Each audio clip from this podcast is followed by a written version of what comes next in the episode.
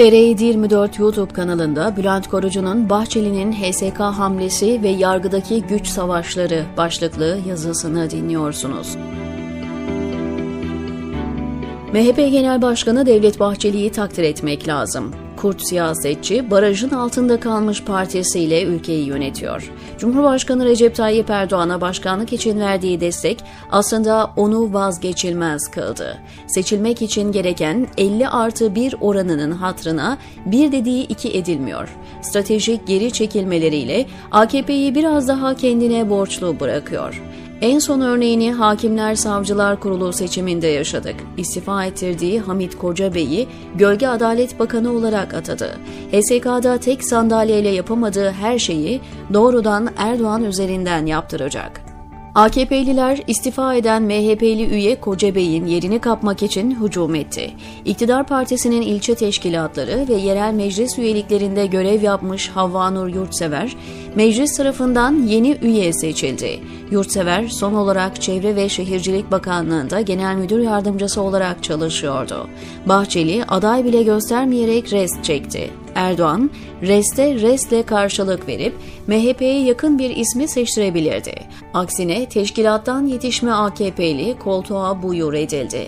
Geçen yılki büyük seçimde İyi Parti'ye iki kişilik kontenjan verilmesi küçük çaplı kriz doğurmuştu. CHP ve MHP'ye tek İyi Parti iki üyelik Cumhur İttifakı'nda sarsıntıya yol açmıştı. Suç, Grup Başkan Vekili Mustafa Elitaş'a yıkılarak sıkıntı büyümeden kapatıldı.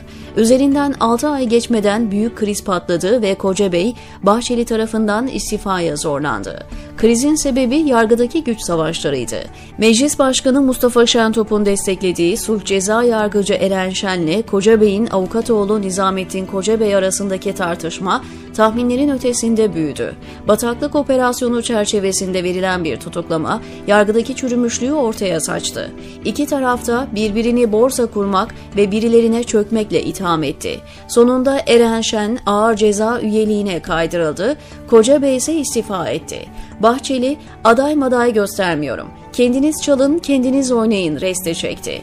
AKP'lilerin bir koltuk daha kazandık sevinci pahalıya patlayacak gibi görünüyor. Erdoğan'ın akıbeti Bahçeli'nin iki dudağı arasında. MHP ittifaktan çekildiği anda Cumhurbaşkanlığı seçimlerinde kazanma şansı sıfır. Hoş, şimdi de kaybetme riski yüksek ama diğer seçeneğin yanında denemeye değer duruyor. Biraz hile ve ayak oyunuyla halledebiliriz diye bakıyorlar. MHP olmazsa mızrağın gizleneceği çuval, hileleri kamufle edecek örtü kalmayacak. MHP-AKP birlikteliği aşk evliliği değil, tamamen mantığa ve çıkara dayalı bir ilişki. O yüzden Bahçeli kar zarar hesabı yapıyor. Aldıkları kaybettiklerinden fazla olduğu müddetçe nikah devam edecek. Erdoğan'ın kaybettiğine emin olursa ilk tekmeyi vurarak sonraki dönemde mecliste küçük bir parti olmayı deneyebilir. Beraber batmaktansa kendine mütevazı bir yaşam kurabilir. Bürokrasiye yerleştirdiği adamlarıyla da son nefesine kadar devlet bey olarak devam eder. HSK krizi ve AKP'lilerin açgözlülüğü Bahçeli için test işlevi gördü. Ortağının çıkarcılığını kayıtlara geçirmekle kalmadı alacaklı çıktı. Ama daha önemlisi nereye kadar güvenebileceğinin analizini yaptı. İnsanlar el ele yürüyebilir, hatta biraz zor da olsa koşabilir. Ancak birlikte hendek atlayamaz. Hele de büyük hendekte zamanlama ve mesafeyi tutturmak imkansız.